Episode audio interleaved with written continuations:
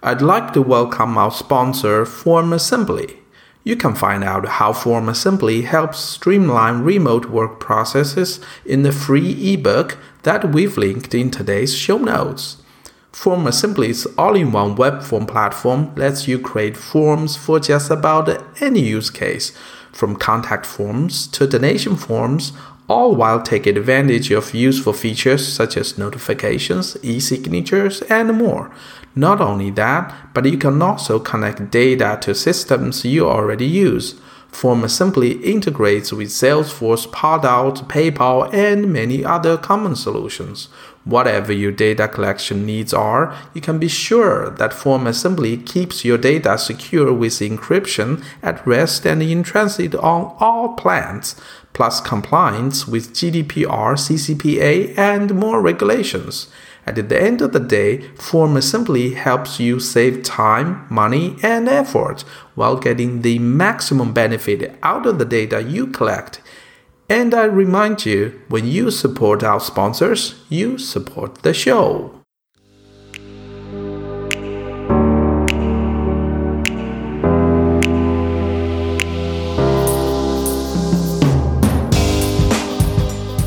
Hey everybody, this is Xiao. This is yet a new episode of Salesforce Way Podcast.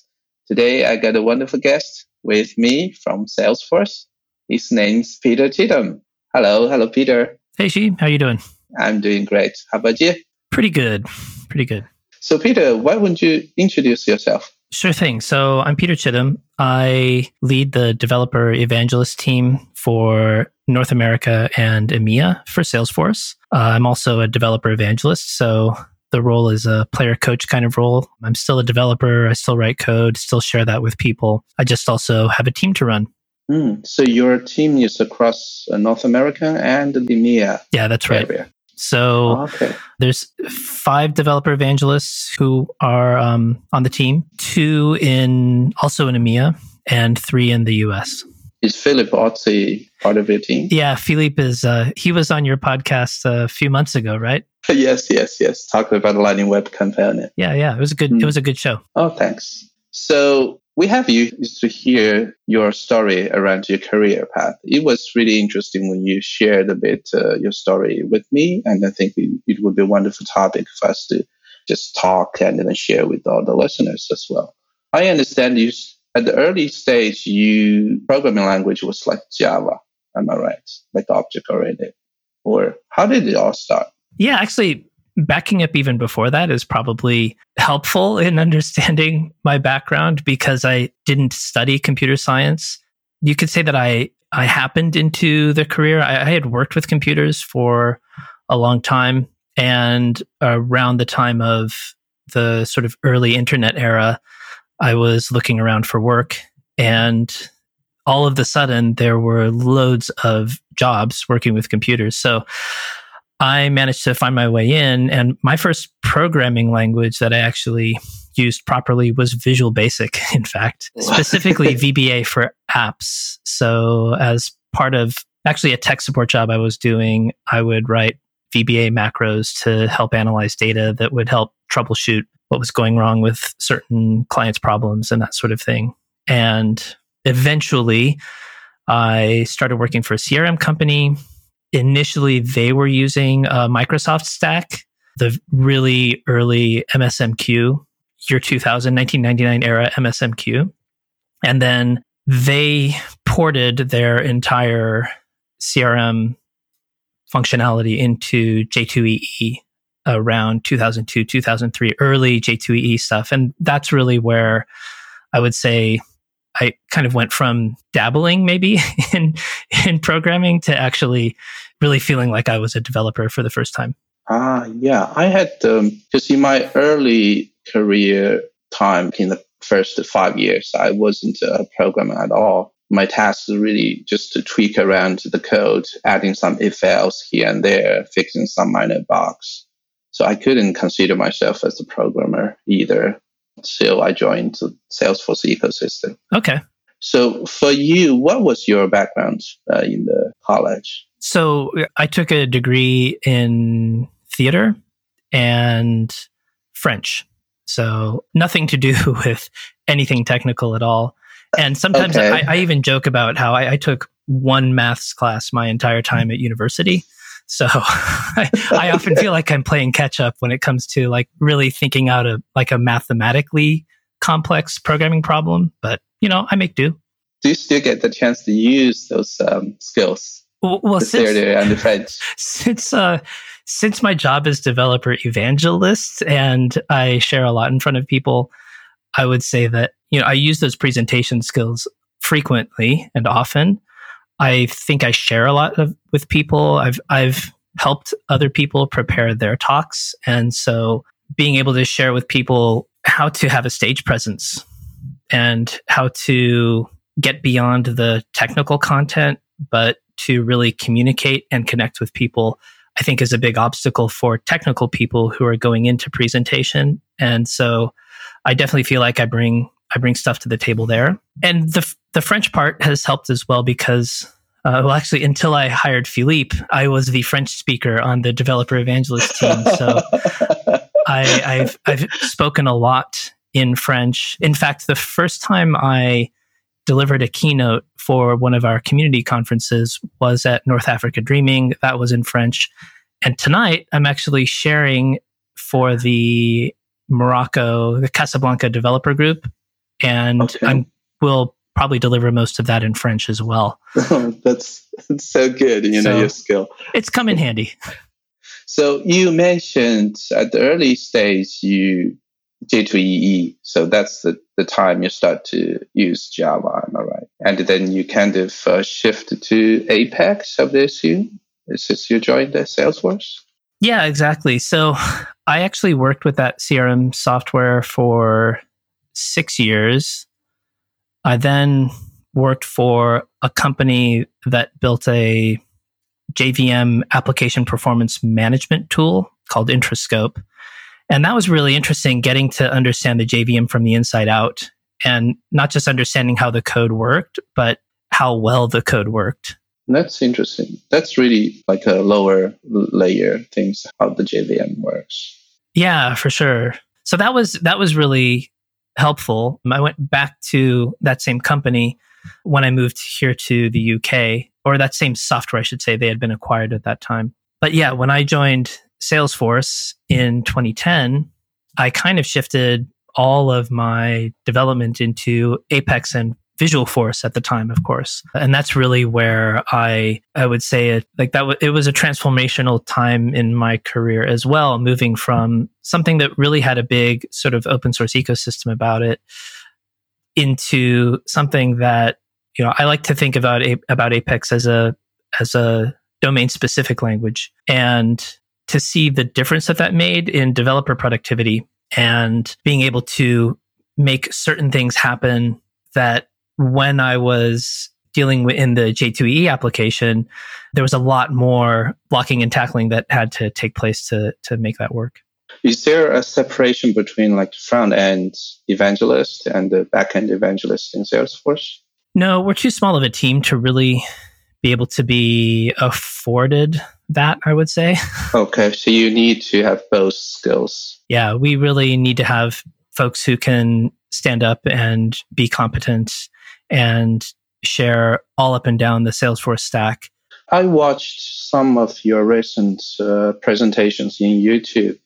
It's about Lightning Web Component. So, what's the um, kind of shifting? I don't know. Do you have the mindset shifting from the OO to the JavaScript? Because to me, it's hard. JavaScript is hard. Definitely, if you know, in going from an imperative object oriented programming language, moving also from the kind of heavy UI framework that is the server side compiled UI framework of the early 2000s. I found those those frameworks to be really like positive to work with on the one hand from the standpoint of you know from what it would take to actually stand up an enterprise application without that it would just be mind-boggling and then you know with visual force it was so tightly coupled with apex the amount of thinking that had to be done about what the browser was going to do when you did something was so minimal. It kind of abstracted away the browser in a way that I think really, really worked well at the time. And, you know, when I first joined Salesforce, I spent a lot of energy kind of really getting to understand the the nature of the apex object oriented model and the ways that that differed a little bit from other object oriented models or you know also the ways that it was similar. But most of the effort was really around apex and then you know visual force was just kind of this layer that you put on top of it. And if you understood how to properly structure an apex controller getting your visual force page to work wasn't that hard. There were certainly plenty of things that were exposed through that. I think the most important thing about that was understanding that at that time, what you were writing down as a tag, what was going to be out in the browser, of course, there was this whole process that went place that took place to to parse that, render it, and turn it into something that the browser actually would understand. But that was incredibly powerful because you could produce some fairly complex user interfaces, really highly customized without really spending a lot of time on the the nitty gritty of all the little details that that the browser had to understand to make that happen. It was in my kind of word. It's like it's wrapped in those components. You can even create your own custom component. And in the early days of JavaScript, it was also kind of messy and chaotic since the browser standards are different. But nowadays, I think it's getting so much better for all the frameworks, not just the Lightning Web component and also the browser standards. It's getting so much better. Yeah, I, I totally agree. The I think the browser wars were a huge factor in I don't know, it's hard to say. Were the frameworks a response to the browser wars themselves, or were the browser wars like, did they trigger the, you know, f- I don't know. It's which came first is probably really hard. And it's something that's now in the annals of history. But certainly a lot of those frameworks were dependent on certain browsers, more often than not, Internet Explorer, just because of how Microsoft had dominated the business based IT space. So yeah, like that the you know that CRM company I worked for before, that their UI framework was like 100% dependent on the customer had to have IE6 and if they weren't using IE6 then they didn't get to play. And customers were okay with that. Like that was just that was those were the rules of the game then. And I think there were a lot of things that happened over the course of that time. Certainly, the evolution of frameworks that were trying to abstract away the differences between browsers, like when jQuery came about, when Node.js was born. Um, and actually, as I understand it, I think a, a, big thing that really matured JavaScript and made people think start to to think they should take it seriously was Google creating Google Maps. And for the first time, there was this super, I mean, I remember how magical Google Maps felt when I first opened it up and, and looked at it. I didn't have that experience. Mine was um, like a Gmail. That was, uh-huh. wow. Yeah. Mm. But that, that's what I, uh, what I understood. Um, I forgot which podcast I heard this on, but there was for the first time, people were like, oh, that JavaScript thing can actually do something pretty amazing so then jQuery, Node.js kind of brings it into uh, into um, the world of the server, you know. And then here we are today, where it's hard to imagine just how hard it was to get a consistent JavaScript API between two browser manufacturers back in 2001, 2002, 2003. How did you start to touch JavaScript? Was it because you need to learn Lightning Web components? No, actually. So my first exposure to JavaScript was weirdly enough a server side JavaScript engine.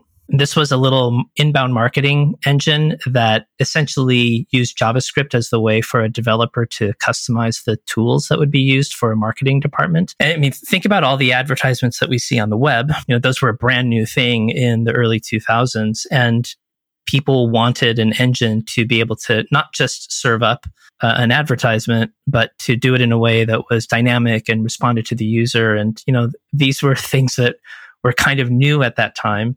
So it was before Node.js? This is pre Node.js. And I've always meant to go back and I'm sure I could find out what engine it was, but it was JavaScript on the server side. And So, you know, I had already started to learn Java. And at the time, it just didn't really dawn on me how different they really were. So I worked with that tool and then I walked away from JavaScript for a long, long time. When I first started to pick up JavaScript the second time was right after I joined the developer evangelist team here at Salesforce. And at that time, Visual Force had started to make available much more granular and fine grained control of what parts of the Visual Force page the rendering engine would decide to touch or not. So when I first joined Salesforce, Visual Force owned kind of the the whole DOM. And if you wanted to if you wanted a custom head section, you sort of had to make do with whatever Visual Force was going to put in there and whatever else you wanted. If you didn't want the Salesforce style sheets, too bad. I mean, there were like all of these things that, you know, the at its inception, Visual Force made an assumption, which was, of course, our developers in the ecosystem want to reproduce a user interface that looks just like Salesforce. And so the framework made that assumption. It built that assumption into how pages would be would be made. So a couple years later, the with the rise of jQuery, the rise of things like Ember and Backbone, and you know more and more customization, you know nicer feeling user interfaces, the evolution of JavaScript, people wanted their own JavaScript skin their own rendering engine really on top of what Salesforce was serving them, which was at the time Visualforce, of course.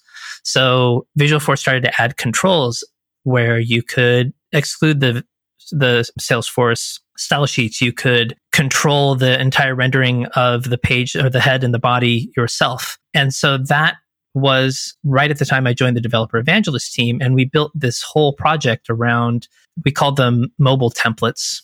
And so there were there were projects on essentially it was a way to show how you could take something like Angular or Backbone or jQuery.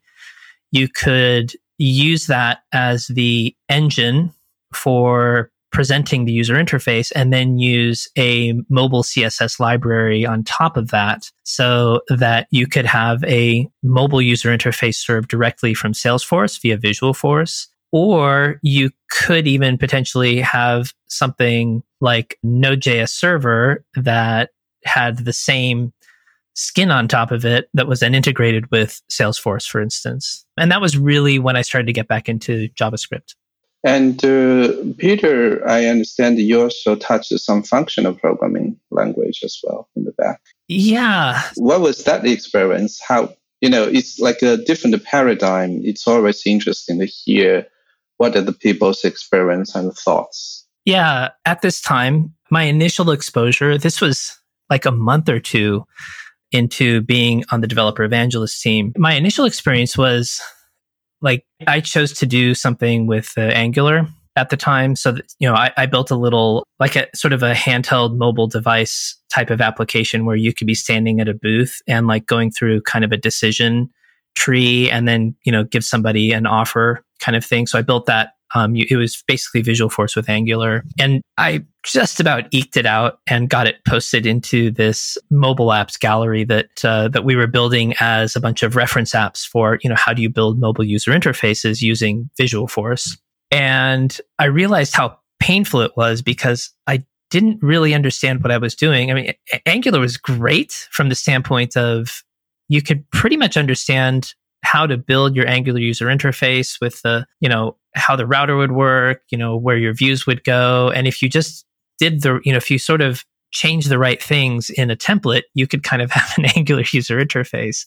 But that wasn't really satisfying from understanding what I was doing. So I started to spend more time just trying to understand JavaScript, the language, and JavaScript, the platform. I one book that I read that I think you know is really widely recognized as a kind of a a game changing work in, for JavaScript was JavaScript: The Good Parts, and uh, that was really useful to understand like you know why i should be doing certain things and why i shouldn't be doing certain things. I read a book on functional javascript was which was essentially a, a functional library on top of javascript. And I was also starting to attend more developer conferences outside of just the Salesforce ecosystem.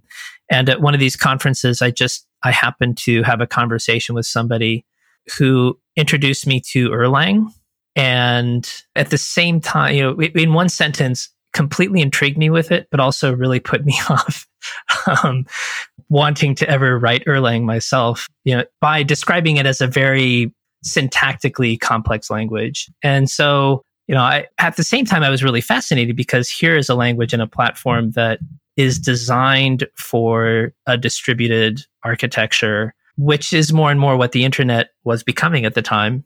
And then really soon after that, I was introduced to Elixir, which is a second language that sits on top of the Beam virtual machine that came with Erlang. And this idea of a something that's more syntactically sugary really attracted me. So I spent some time getting to know Erlang at that point. Uh, sorry, um, Elixir at that point. For the listeners who don't know much about Erlang, it's a functional programming language, and uh, it has its own virtual machine as well. If I understand, it's similar to to Java has its own. Yeah. So the Erlang mm. virtual machine is called the Beam virtual machine, and then built into Beam is a completely different method of concurrency and a a set of primitives in the language that make distributed architecture almost invisible to the developer. So if I'm going to make a distributed, make a, an, an API call, for instance, to some other machine somewhere on the internet or somewhere on my network, I need to know everything about where that thing is and uh, its address. I need to, you know, know the right protocol to reach that thing, and then I need to know the right way to call it. And the way that that Beam works is that there's something that's called a process, which actually lives differently from an operating system process. And when that process starts up, where it starts up doesn't really matter. If you just tell it to join another process, they become a little process cluster and they can send each other messages, whether they are on the same machine, on two different virtual machines, or two different physical machines on different parts of the planet. So it, it makes having a distributed architecture much more transparent. So that was what intrigued me technically about it. But that wasn't actually what I would say I took most from learning Elixir. What I probably took most from that is a better understanding of functional programming paradigms and then how to take some of those things that I learned into JavaScript. Exactly. The big hurdle for people like me is that we're writing too much uh, object oriented. Now shifting to JavaScript, everything we're using for loop, we're using a class to, you know, wrap stuff. So it doesn't feel functional at all, even though it works. But uh, that's kind of like a mindset uh, shift we need to do somehow. I think so. And I, I, think where I see getting to know, you know, any functional language, I, I happen to pick Elixir, you know, there are a dozen other ones that are popular and easy to access that I would, you know, if, if somebody's struggling to get their minds around what they're doing w- with JavaScript, go spend a while swimming in a purely functional pool, swimming pool, and you'll start to, you know, I think understand things a little bit better, especially, you know, just getting my head around first order functions, particularly the first time I saw a function passed by another function in JavaScript, it completely blew my mind. I, I, didn't know what I was doing, but I just sort of was like following the recipe. And so I like, okay, I'll do that, but I don't really get what's going on. You know, eventually learning that what you're doing when you're doing that is you're, you know, you're passing this off to some other process to do something with that you can now forget about that. And then understanding underneath that the structure of the JavaScript runtime and how, you know, if if that thing is executed asynchronously, it just gets put, you know, in a queue to wait for the next cycle that is available and then it will execute eventually as well. And i think that those are all things that really you know that very much fit in with how uh, a functional programming model works where you know i'm going to execute this function or i'm going to pass this function that you know something inside that other function will execute for me. Like those are all things that come right out of functional programming. In the past i had a conversation with people outside of salesforce. In this podcast we talk about the haskell we talk about the Clojure so those are like pure function languages and really popular and really engaging people from the community point of view. So if our listeners are interested, they definitely go back to listen to those episodes as well. Interested in ask, I don't know if it's um, confidential or not. Is Salesforce happen to in the roadmap to support some function programming languages? Um, well, I, I don't know of, of any uh, beyond okay. our, you know beyond what we're supporting with JavaScript right now. You know, which can be functional. No, I, I don't. There's nothing that I know of that um, is heading in that direction, oh, and, and that's part of the reason why you know Elixir ended up being sort of a, a an experiment and a learning experience for me, but it's not something that I use today as much as I enjoyed uh, learning what I did interesting thing that I noticed that when I talk with the younger generation programmer who started programming maybe after uh, 2010, that their university education about programming are really pure functions. So they are using Haskell instead of back in my days, it was Java, C, C++. They don't learn those object oriented anymore. They right away jump into the functional pool which is really, really interesting to me. I think that's probably a healthy thing. You know, certainly when I was learning to program in kind of the late 1990s, early 2000s, when you would pick up an object oriented programming book or read something about it, being somebody who didn't have the educational experience or, you know, what I would have hoped would have been a more broadly rounded exposure to different programming models, the way that those books talked about object oriented programming was sort of like there is no future beyond object oriented programming. Yeah. Like we have figured out the right way to program computers forever. Yeah, this, this is, is, how you world. will do it. yes, this is the world. This is the end.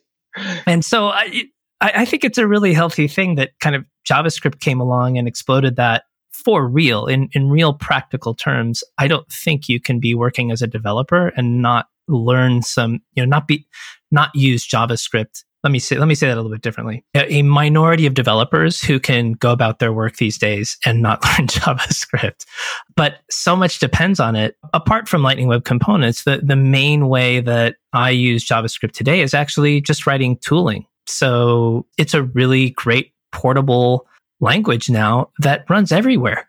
so why wouldn't you, right? So, Peter, I understand you have like 50% of time used for manage the team nowadays. Am I right?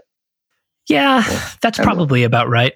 Okay. And the rest of the time is still do the, doing the evangelist tasks. Yeah, exactly. Yeah. Okay. So, which means that my actual programming time is probably a, a, lot less than that. You know, as a, as a role, your developer evangelist, you know, as a developer evangelist, your job is to write code, but that's only the beginning, you know. So once you've written that, whatever that class, that user interface, uh, you know, that Lightning Web component, your job is only part done because something somewhere in there you've learned something and your job is to then go and share what you've learned.